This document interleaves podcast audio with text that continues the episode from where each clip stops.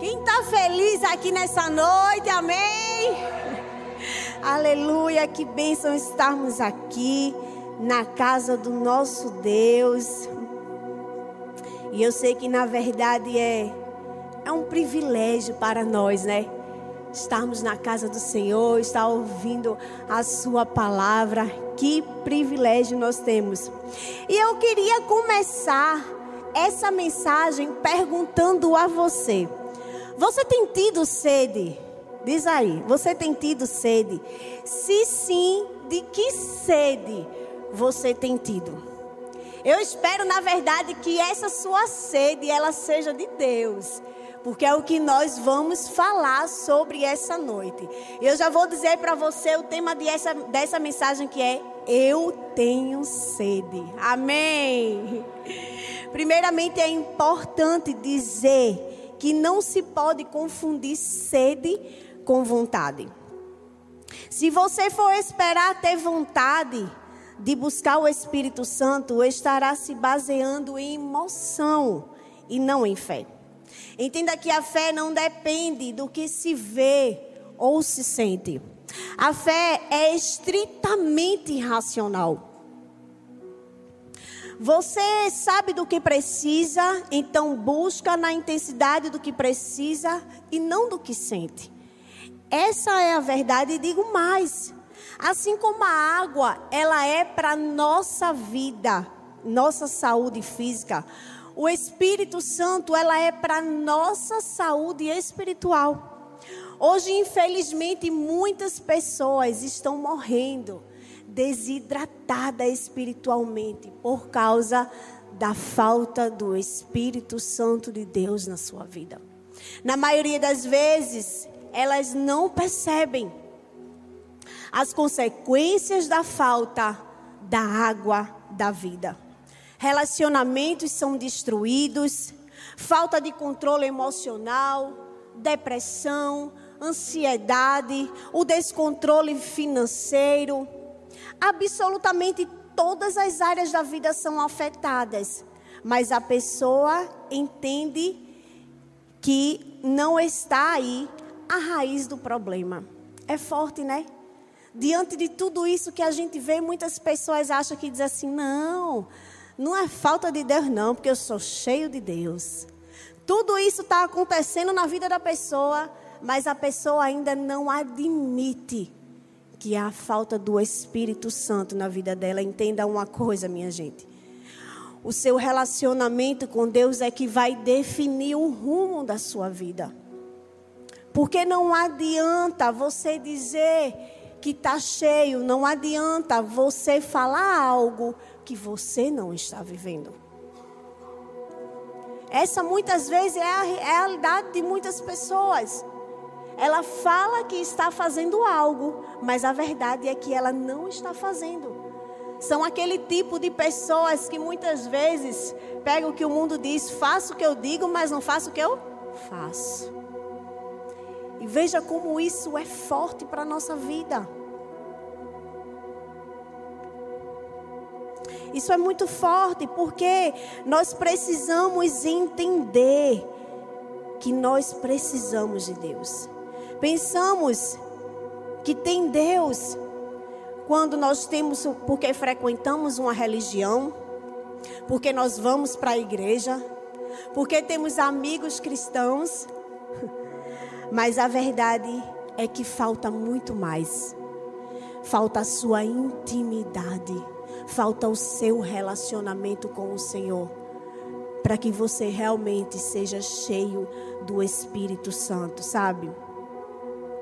Mesmo que você diga assim: ah, eu não tenho sede. Saiba que dentro de você, o seu corpo ele é consumido pela sua água. E quando você não tem água, o que é que acontece? Você sente sede. É ou não é? A mesma, a mesma coisa é o Espírito Santo de Deus. Quando a gente não bebe da água da vida, o nosso corpo ele fica seco. seco sem o Espírito Santo do Senhor, sabe? Esse é um tempo para buscar mais de Deus. O Senhor está levantando um povo que ama um povo que adora, um povo que busca, um povo que clama, um povo que tem sede constantemente pela Sua presença. Esse é um tempo, tem chegado um tempo que o Senhor está dizendo assim: eu estou chamando um exército, eu estou levantando o meu exército. E cadê o que é que nós estamos fazendo? Será que de verdade nós estamos tomando a água? A água do Senhor, aquela que sacia a nossa sede? Para que a gente seja cheio do Espírito Santo de Deus. Lá em Apocalipse 22, 17 fala assim: O Espírito e a noiva dizem: Vem, e todo aquele que ouvir, diga: Vem. Quem tiver sede, venha, e quem quiser, beba de graça da água da vida. Em João 7, 37 e 38 diz assim: Se alguém tem sede, venha a mim e beba. Quem crê em mim, como diz a Escritura, do seu interior fluirão rios de águas vivas. Meu Deus, aleluia. Quando saciamos a sede espiritual no Senhor, o seu espírito fluirá através de nós e os rios de água viva correrão em nós. Vê só o que Storney Omar Tian disse: Beba de tudo o que Deus tem para você em Sua palavra, em Sua presença, em oração e louvor, e jamais terá sede novamente. É preciso a gente vigiar para não ficarmos mornos, porque consequentemente nos desligaremos da nossa fonte que é Jesus. Não tem como a gente estar saciado, não tem como a gente estar cheio do Espírito Santo de Deus e estar morno. É ou não é? Quando você vê uma pessoa morna, pode ter certeza, meu irmão, que ali o Espírito Santo do Senhor já não está mais habitando. É forte. Nós temos que ser gratos, mas gratos constantemente, sempre conectados a Deus. Não importa se vem dias bons ou dias maus, porque assim é a nossa vida. Um dia a gente tem o dia bom, no outro dia a gente tem o dia mau. Aflições, mas tem de bom ânimo, porque Ele venceu o mundo. E assim é a nossa vida, é assim que a gente vai levando, porque foi assim que Ele disse na palavra. Tudo que o Senhor diz acontece e está acontecendo. Nós vamos aprender algumas lições preciosas que vão fazer com que a gente entenda o que realmente é viver uma vida sedenta pela palavra do Senhor. Amém. Vocês estão comigo aqui? Em nome de Jesus. Então vamos embora. Em primeiro lugar, reconheça sintomas de sede espiritual. Pensa comigo que se falarmos de uma sede física, biologicamente falando, o que causa em nós a sede, o que é que causa em nós a sede? Quando a gente não toma água, não é verdade? Quando a gente não ingere água no nosso corpo, nós ficamos com a nossa boca seca, a nossa garganta seca, a gente não consegue falar direito. Se a gente ficar muito tempo sem beber água, o nosso corpo vai dando sinal da falta dela. Ele vai sentindo a falta da água. Você sabia que a água ele é o elemento chave para a manutenção da nossa vida? Mais de 70% do organismo humano é composto da água. Meu Deus. E a falta dela afeta diretamente o funcionamento do nosso corpo. Se não for a água, na nossa vida, a gente tem como sobreviver com 30%? Não. Sabe quanto tempo o nosso corpo ele pode ficar sem água? Calcula-se que o ser humano ele consegue viver vários dias, até semanas, apenas. Calcula-se que o nosso corpo ele consegue sobreviver até semanas sem comida. Mas sem a água, a gente só consegue sobreviver de três a quatro dias. Será que vocês conseguem imaginar o quanto é importante a água na nossa vida? Não podemos sobreviver sem ela, não podemos sobreviver sem água, muito menos sem a presença de Deus. Gente, eu não sei se vocês estão entendendo, mas o que eu estou falando aqui está tudo ligado. O que eu estou falando da água em si para a nossa saúde física, eu também estou falando também em si para a nossa saúde espiritual. Como assim, pastor? Eu te explico. É importante que a gente identifique o que tem causado a nossa sede. Muitas vezes a gente não percebe o que tem acontecido conosco. Muitas vezes a gente não percebe que a gente está precisando ser saciado pela sede, pela água do Senhor, pela água do Espírito Santo de Deus. E a pergunta que eu quero fazer para vocês nessa noite é: será que temos tido sede porque temos sido negligentes na nossa busca por Deus? Será que temos tido sede porque não temos dedicado o tempo suficiente ao Senhor? O quanto tempo nós temos nos entregado, o quanto tempo nós temos tido de intimidade com o Senhor? Vir para a igreja é muito bom, vir para a igreja é muito fácil. Você tem um tempo com o seu Deus. Mas eu quero saber quando você está sozinho. O quanto tempo você se dedica, o quanto tempo você busca de sua intimidade com Ele. Será que temos tido sede? Por que não nos dedicamos suficiente a estar na presença dEle? Muitas vezes a nossa sede é por isso. Porque nós estamos precisando do nosso tempo a sós com o Senhor. Nós estamos precisando da presença do Senhor na nossa vida. A gente precisa se analisar. Muitas vezes é fácil a gente analisar os outros, né? Mas e a nós mesmos? O quanto nós temos nos analisado? O quanto nós temos mudado quando a gente identifica algum erro na nossa vida? A gente sabe o quanto é difícil, em primeiro lugar, a gente perceber o erro. É ou não é? A gente é muito mais fácil a gente perceber o erro dos outros do que o nosso. Mas quando a gente identifica o nosso erro, ou quando chega um irmão para nos dar uma crítica construtiva, como é que a gente recebe isso? Será que a gente tem recebido de bom agrado? E melhor ainda, será que a gente tem mudado? Será que quando alguém chega para você e diz assim: Olha, busca mais, tem mais intimidade com o Senhor, vai aprender um pouco mais a palavra? Será que você se acha que você já está cheio de si? Porque uma coisa eu quero dizer a você, meu irmão: nunca será o suficiente nunca será o suficiente. A nossa busca, o, o, a nossa leitura, o nosso aprendizado nunca será o suficiente. A gente tem que entender que a gente nunca será saciado completamente, a gente sempre vai ter que querer mais e mais e mais. Veja o que a Bíblia diz lá em Salmos 42, do 1 ao 3. Como a coça anseia por águas correntes, a minha alma anseia por ti, ó Deus. A minha alma tem sede de Deus, o Deus vivo. Quando poderei entrar para apresentar-me a Deus? Minhas lágrimas têm sido meu alimento de dia e de noite, pois me perguntaram o tempo todo: onde está o seu Deus?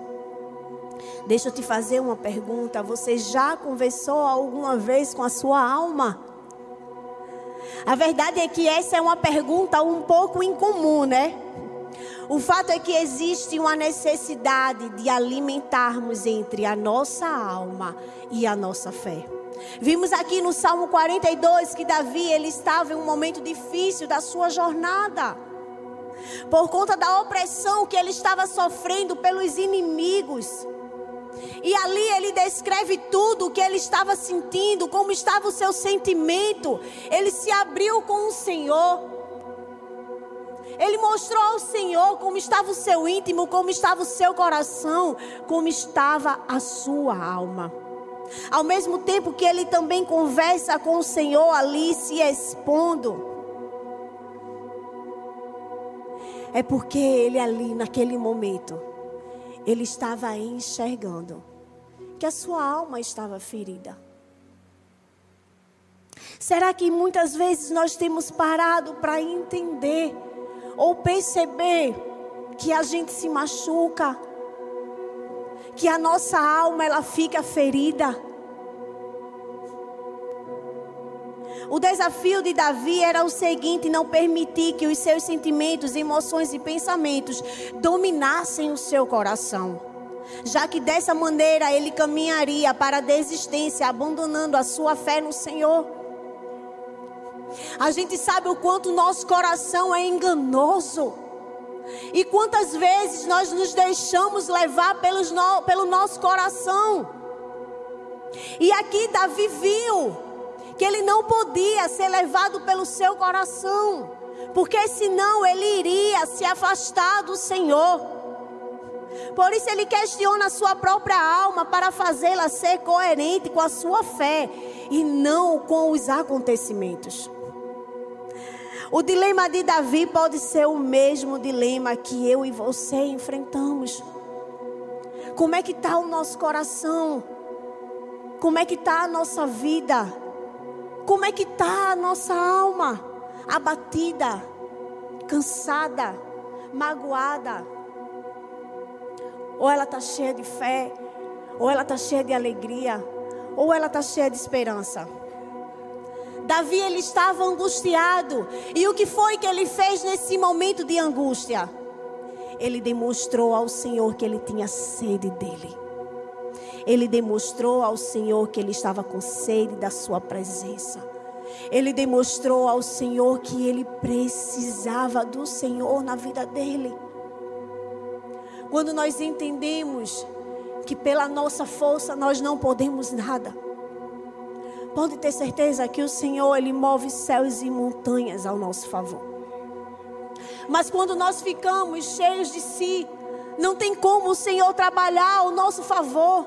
Há um grande perigo quando todas as vezes que ficamos longe de Deus, pois a nossa alma ela fica vulnerável ao ataque do inimigo. E quando é que nós estamos vulneráveis? É quando a gente está cheio de soberba na nossa vida. É quando a gente diz que a gente não precisa de ninguém para nos ajudar. É quando a gente não consegue abrir o nosso coração diretamente para o Senhor. E mostrar como está a nossa alma, assim como Davi fez. Meu Deus, quem era Davi? um homem segundo o coração de Deus e como ele nos ensina. Como ele mostra aqui, como ele fazia com a sua vida. E porque tantas vezes nós nos fechamos. Porque tantas vezes a gente não reconhece o quanto a gente precisa do Senhor, o quanto a gente precisa de alguém na nossa vida para nos ajudar. E nos deixamos ficar vulneráveis. E é onde os inimigos se aproveitam dessa situação. Precisamos deixar de ficar atribuindo problemas e outras causas quando a verdade é a falta de Cristo na nossa vida. Sempre haverá um jeito, uma saída, uma solução. E só tem um nome para isso: é Jesus. É Jesus, esse é o único que pode nos livrar, esse é o único que pode nos saciar, esse é o único que será fiel à nossa vida.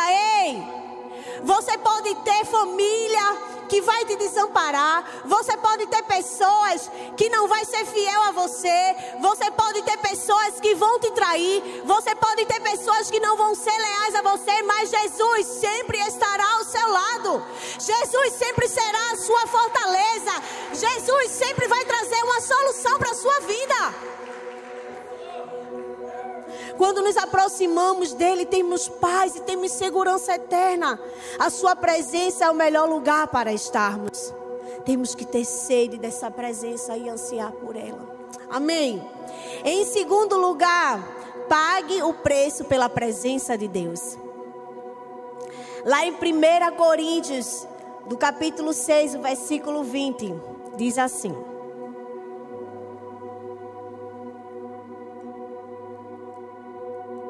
Porque fostes comprados por bom preço. Glorificai, pois, a Deus o vosso corpo e o vosso espírito, os quais pertencem a Deus. Porque fostes comprados por bom preço. Glorificai, pois, a Deus no vosso corpo e no vosso espírito, os quais pertencem a Deus. Isso é um texto muito forte, vocês podem repetir comigo. Fostes comprados por bom preço. Em outras versões, a Bíblia diz: Fostes comprado por alto preço. Meu Deus. Eu sei que você já deve estar bem ciente que fomos comprados com o sangue de Jesus. Mas se você sabe disso, por que você continua negligenciando a sua vida com Deus? Porque a gente continua fazendo os mesmos erros, cometendo os mesmos pecados. Porque continua vivendo uma vida medíocre, sendo governado pelas suas paixões e deixando ser governado pelas suas emoções. Não deixando com que Deus governe tudo. Porque se você diz que Ele é o Senhor da sua vida, porque você continua controlando tudo? Porque você não deixa Ele controlar a sua vida?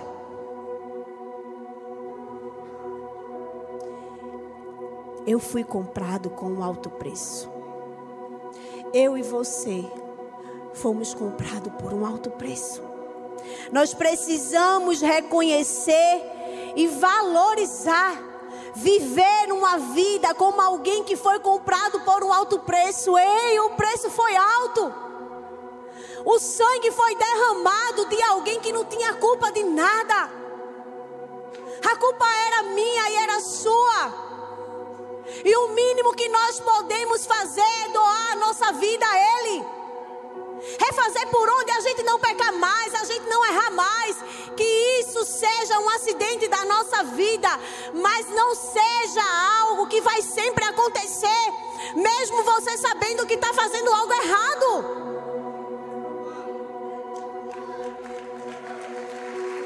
O nosso erro, o nosso pecado, ele tem que ser acidental. Fomos sim comprados por um alto preço. Nós devemos viver pagando um alto preço, valorizar tudo que Deus conquistou por nós na cruz. Ainda que nada do que façamos possa chegar perto do sacrifício que Ele fez por amor a nós, precisamos viver uma vida de gratidão, de renúncia e entrega ao Senhor. A nossa entrega ela não tem que ser pela metade, a nossa entrega ela tem que ser completa. Não adianta eu chegar aqui, vir no domingo, vir na quarta, cultuar o Senhor, mas quando é na segunda-feira, eu estou fazendo as coisas erradas todo dia de novo. Quando é no sábado, eu estou indo para festa, eu estou indo para bar, eu estou indo para show. O que que adianta? O que é que adianta? O que é que nós estamos fazendo da nossa vida? É a gente dizer que esse alto preço não foi pago, de nada vale? De nada vale isso que ele fez por mim, por você? A Bíblia diz em Isaías 55, 6: Buscai ao Senhor enquanto se pode achar, e invocai-o enquanto está perto. É importante que a gente entenda que a possibilidade dessa busca não está na capacidade humana em buscar e encontrar a Deus, mas na graça divina onde Deus se permite ser encontrado por aqueles que o buscam. O convite buscar ao Senhor estar aberto a todos, a todos nós. Está disponível a mim a você, mas definitivamente demorar a buscá-lo não é uma opção muito prudente que você está fazendo. Porque chegará um tempo em que esse convite será retirado. Chegará um tempo em que a porta será fechada e o Senhor não poderá mais ser encontrado. Tem muita gente que diz assim: ah, mas isso está escrito há tanto tempo. Pode passar o tempo que for, mas tudo que está aqui há de ser cumprido. Há de ser cumprido. Realmente não haverá uma segunda chance quando terminar o tempo do convite. O Senhor tem pressa. O Senhor tem pressa de voltar e eu e você. Nós estamos com pressa de aceitar esse convite. Será que nós estamos com pressa de dizer que a nossa morada já está lá no céu, pronta nos esperando? Há muitas moradas. Mas será que eu e você estará lá nessa morada? O convite ele está pronto para mim e para você. Basta eu e você aceitar esse convite. A gente só precisa aceitar esse convite. Olha o conselho que o apóstolo Paulo nos dá. Em 2 Coríntios, no capítulo 6, no versículo 2: Eis agora o tempo sobremodo oportuno. Eis agora o dia da salvação. O que implica o convite buscar o Senhor enquanto se pode achar. Esse convite certamente envolve a fé e o arrependimento verdadeiro. No processo da salvação, fé e arrependimento, eles andam juntos. É impossível haver a fé genuína sem arrependimento. O arrependimento sincero sem a fé verdadeira. Não tem como buscar a Deus sem um abandono dos pensamentos maus e dos caminhos pecaminosos. Não tem como eu e você buscarmos ao Senhor e continuar vivendo uma vida que vivíamos no passado. Não tem como eu e você buscarmos ao Senhor e continuar vivendo uma vida sem arrependimento. Sem reconhecer que nós precisamos de mudança na nossa vida. Porque aceitar ao Senhor Jesus é renúncia. Seguir o Evangelho é renúncia. A gente não está aqui para se igualar ao mundo, não. Nós estamos aqui para seguir a palavra do Senhor. Então, se você está buscando a Deus, mas você não está se renunciando, se você está buscando ao Senhor, mas você não está se arrependendo, você está vivendo uma vida totalmente errada, meu irmão. Em vão está sendo a sua busca. Em vão está sendo a sua busca. Porque a gente tem que se arrepender. A gente está aqui para viver isso aqui, ó. Arrependimento. Buscai ao Senhor enquanto se pode achar. Qual tem sido a nossa postura diante desse convite? Não demore em perceber como é imensurável a disponibilidade da graça de Deus hoje. Sabe por quê? Um dia não terá mais o dia da graça. Esse dia não irá mais acontecer. Eu e você ainda temos a oportunidade de receber esse convite eu e você ainda estamos num lugar onde podemos adorar, ainda. Nós estamos vendo o que é que está acontecendo, as perseguições que está acontecendo. O mundo está começando a ficar em guerra. A palavra do Senhor está se cumprindo. Vai ter um dia que vão buscar e não vão mais achar. Vai ter um dia que todas essas páginas vai estar em branco. A palavra vai se cumprir. O que nós temos feito com esse convite que o Senhor está nos dando hoje? Qual tem sido a nossa posição? Um alto preço foi pago. A gente tem que valorizar esse alto preço que foi pago. Temos que valorizar tudo o que o Senhor ele fez, faz e continuará fazendo pela nossa vida. Quantos de nós estamos chorando pelas vidas, pelas vidas que estão sendo destruídas em Israel? Quanto de nós estamos sentindo dor? E ao mesmo tempo que muitos choram, que muitos sentem dor, outros estão celebrando. Meu Deus. Que mundo é esse que nós vivemos? Mas esse é o mundo que não nos pertence. Esse é o mundo que não nos pertence, porque o Senhor também disse que nós estaríamos aqui de passagem. E tudo isso que está acontecendo, porque de fato tem que acontecer, porque tem que se cumprir a palavra do Senhor. Mas eu me pergunto, Pai, o teu povo, o que ele tem que fazer? Busca-me enquanto me pode achar. Busca-me enquanto me pode achar. Um tempo de dor onde, a gente está chorando, mas clamando ao Senhor, tem de misericórdia do teu povo, Senhor. Tem de misericórdia, não deixa o teu povo perecer, Deus.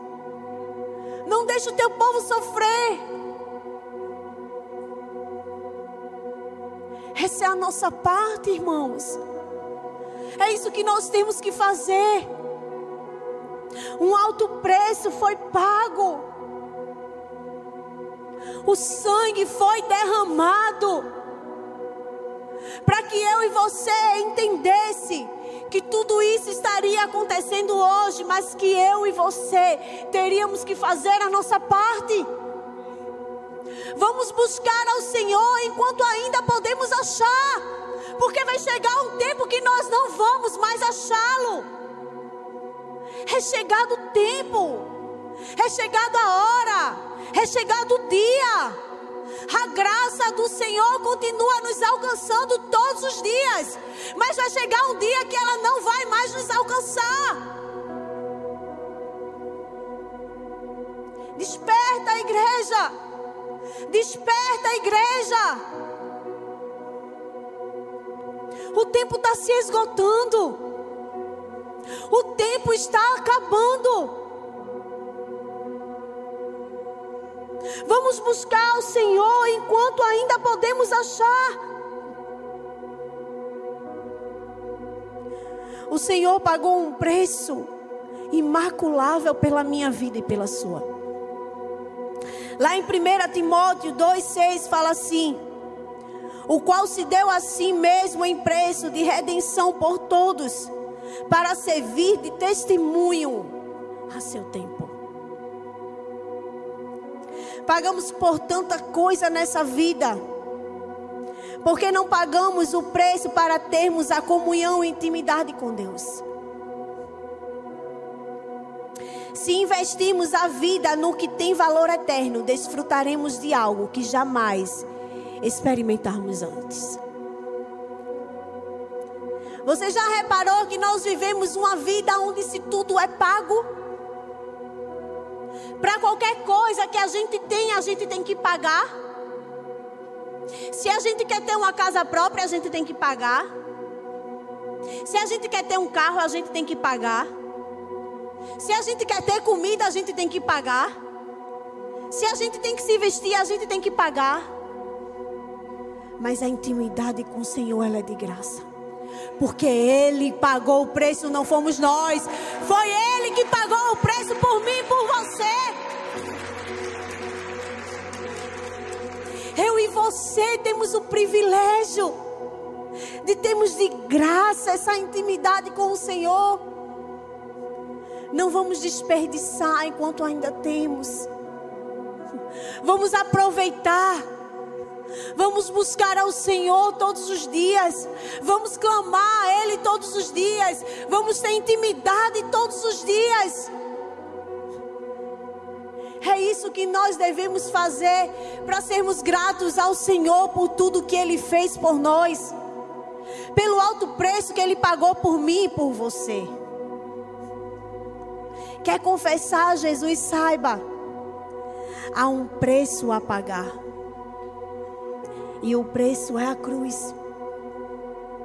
Todos nós temos que carregar a nossa cruz, nós temos que renunciar Estamos aqui para renunciar às coisas desse mundo. Porque daqui nós não vamos levar nada.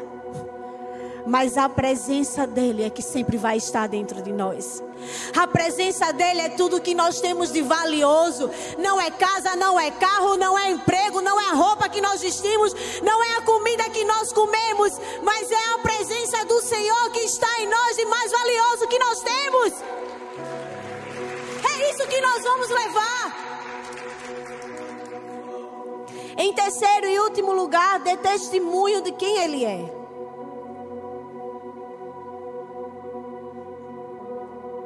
Isaías 55, 4 fala assim: Eis que o dei por testemunho aos povos, como príncipe e governador dos povos.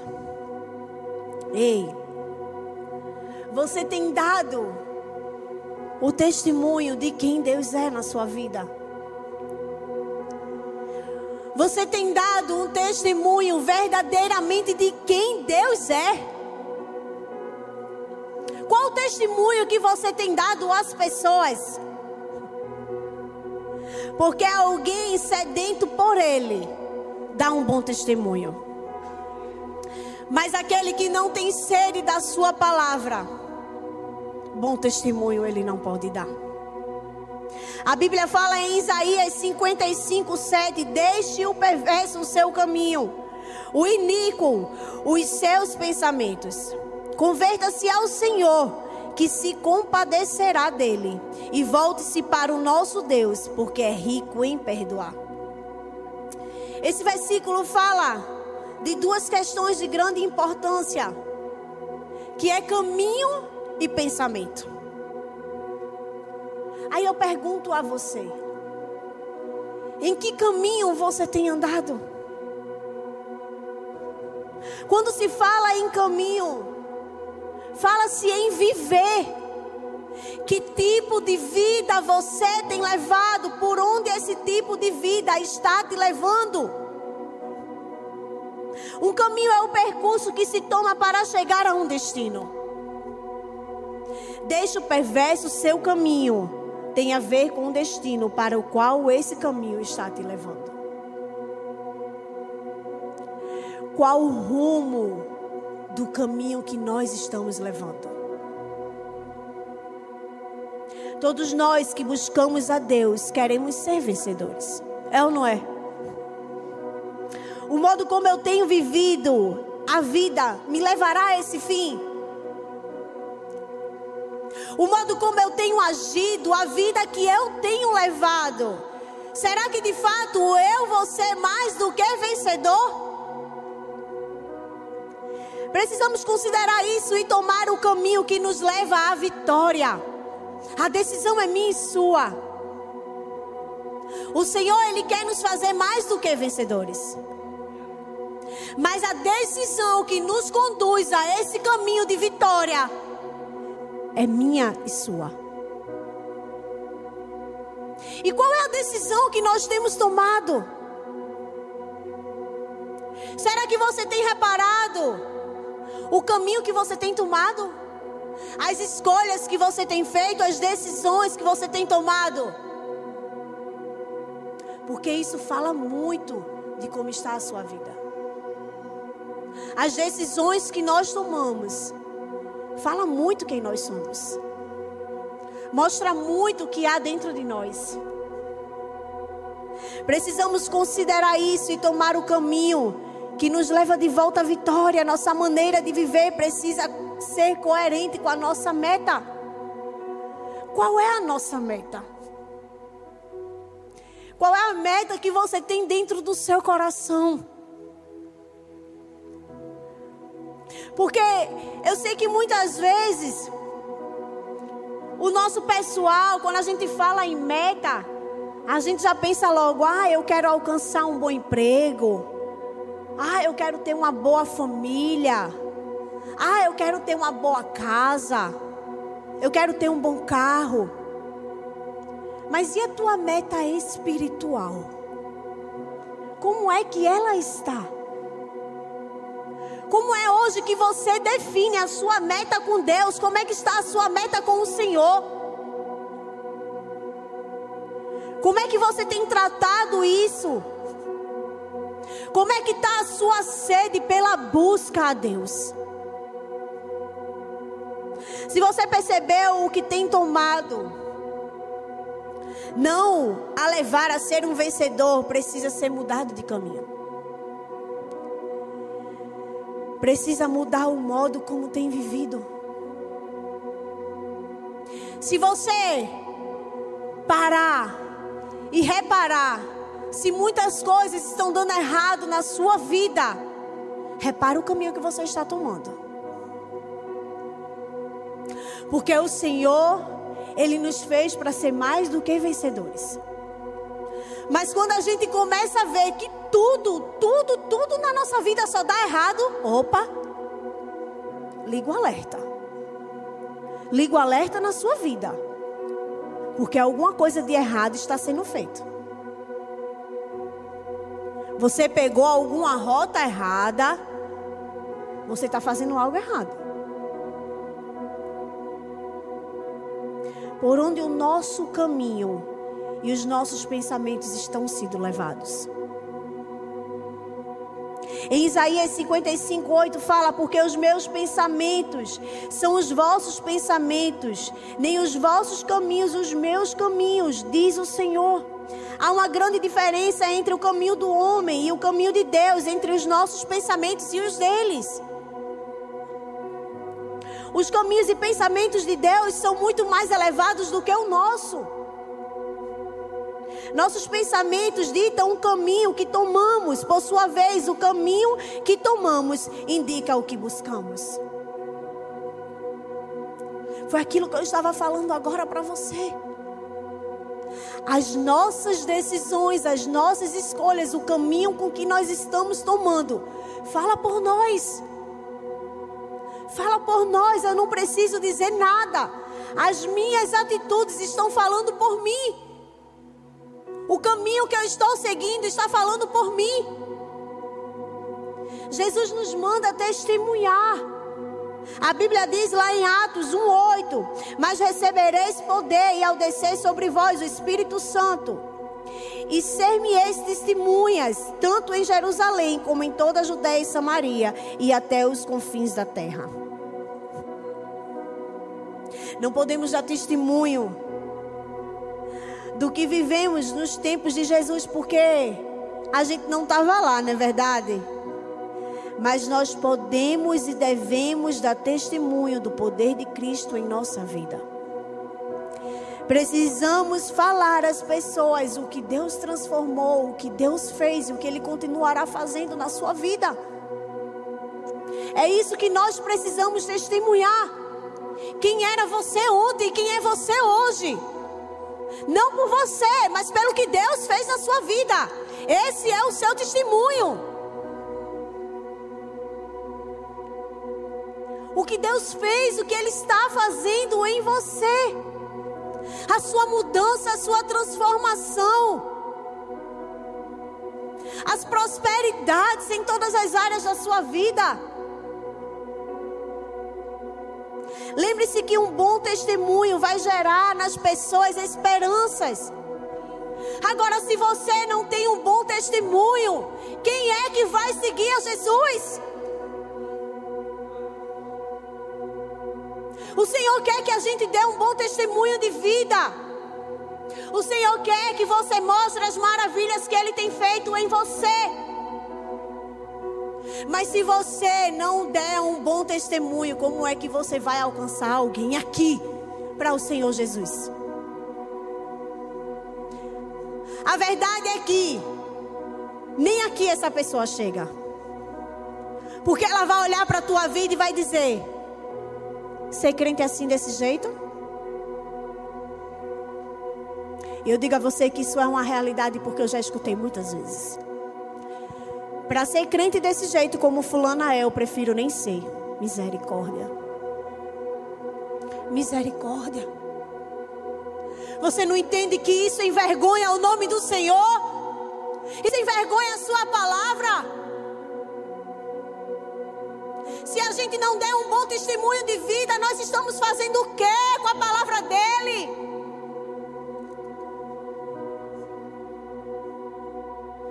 Eu e vocês somos um testemunho de vida. A gente todo dia tem que se autoexaminar porque nós somos exemplos. Quando as pessoas olharem para mim, para você, tem que ver Cristo em nós. Ali sim eu vejo Jesus, ali sim eu vejo Jesus, ali sim eu vejo Jesus. E é esse Deus que eu quero seguir. É esse testemunho que nós temos que dar ao Senhor. Dar um bom testemunho e entender que tudo que fazemos na terra deixará rastros do céu para as pessoas. As pessoas têm que olhar para mim e para você e dizer: essa aí sim se converteu de verdade. Essa aí sim tem um bom testemunho de vida. Essa aí sim, eu acredito que um Deus pode fazer tudo na vida. Porque ela vai dizer: assim como fez na tua vida, esse Deus pode fazer na minha também. Uma jovem que era constantemente advertida por sua mãe para que ela buscasse a Cristo antes que fosse de tarde demais. Um dia aquela garota ela reconheceu com total impaciência e disse assim a sua mãe: "Eu vou, mas agora não". A sua mãe lhe insistia todos os dias: "Minha filha, vá buscar o Senhor. Vá orar a Deus. E aquela jovem nunca queria ir. Até um dia que ela deu essa resposta à mãe: Eu vou, mas agora não. Agora é o meu tempo de curtir a minha juventude. Agora é o tempo de eu curtir a minha vida. Até que quando um dia um pastor visitou a sua família e aquela mãe piedosa falou sobre a atitude da sua filha, aquilo que estava acontecendo. O pastor estava ali tomando um cafezinho e prontamente quando viu aquela jovem, a filha daquela mãe, entrou na sala educadamente, lhe ofereceu a xícara com um restinho de café no fundo, dizendo: Você pode beber o resto? Pois eu não quero mais. Ela se ofendeu, respondendo: O Senhor está sendo grosseiro em me oferecer o que o Senhor não quer mais. Depois de um pequeno silêncio, o pastor disse: Mas filha, não é isso que você pretende oferecer a Deus? Você não está oferecendo o resto? Aquela filha aprendeu a lição. E ali aquele pastor conseguiu atingir o coração dela, sabe? Eu amo essa história. Porque ela nos ensina uma lição poderosa de entrega. De entregar o nosso melhor ao Senhor. A gente não tem que entregar o resto ao nosso Deus. A gente não tem que fazer o fim de qualquer jeito para o Senhor. Ele tem que ser a nossa prioridade. Para Ele tem que ser a excelência. Para Ele tem que ser o melhor. Queria que você se colocasse de pé agora no seu lugar.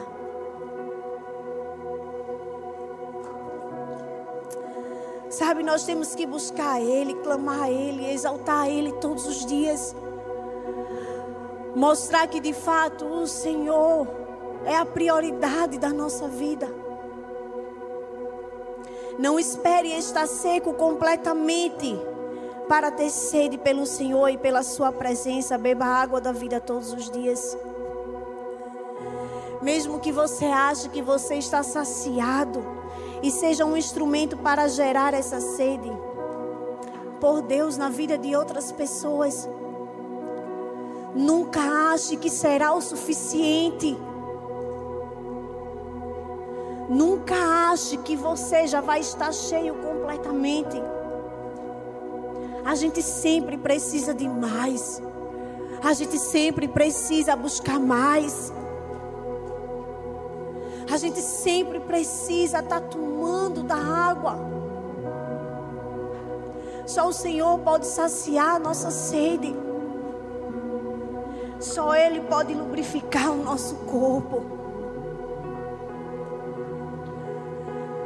Se a gente não tomar água em até três ou quatro dias, a gente pode morrer. Agora você pode imaginar espiritualmente falando. Se em três ou quatro dias você não buscar ao Senhor, você já fica frio espiritualmente.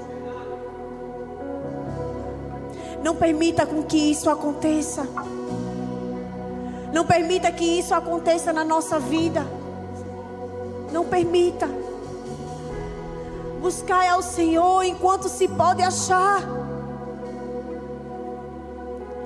Ele está nos dando o privilégio da gente ainda achá-lo.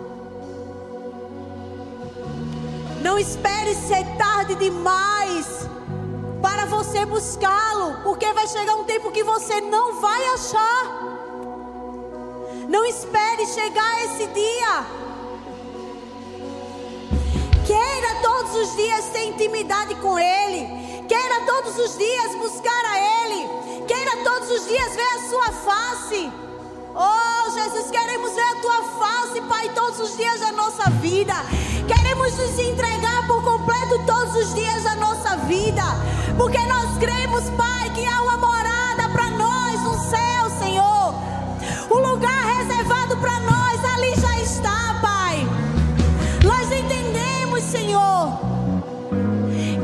alto preço foi pago e a busca depende de nós.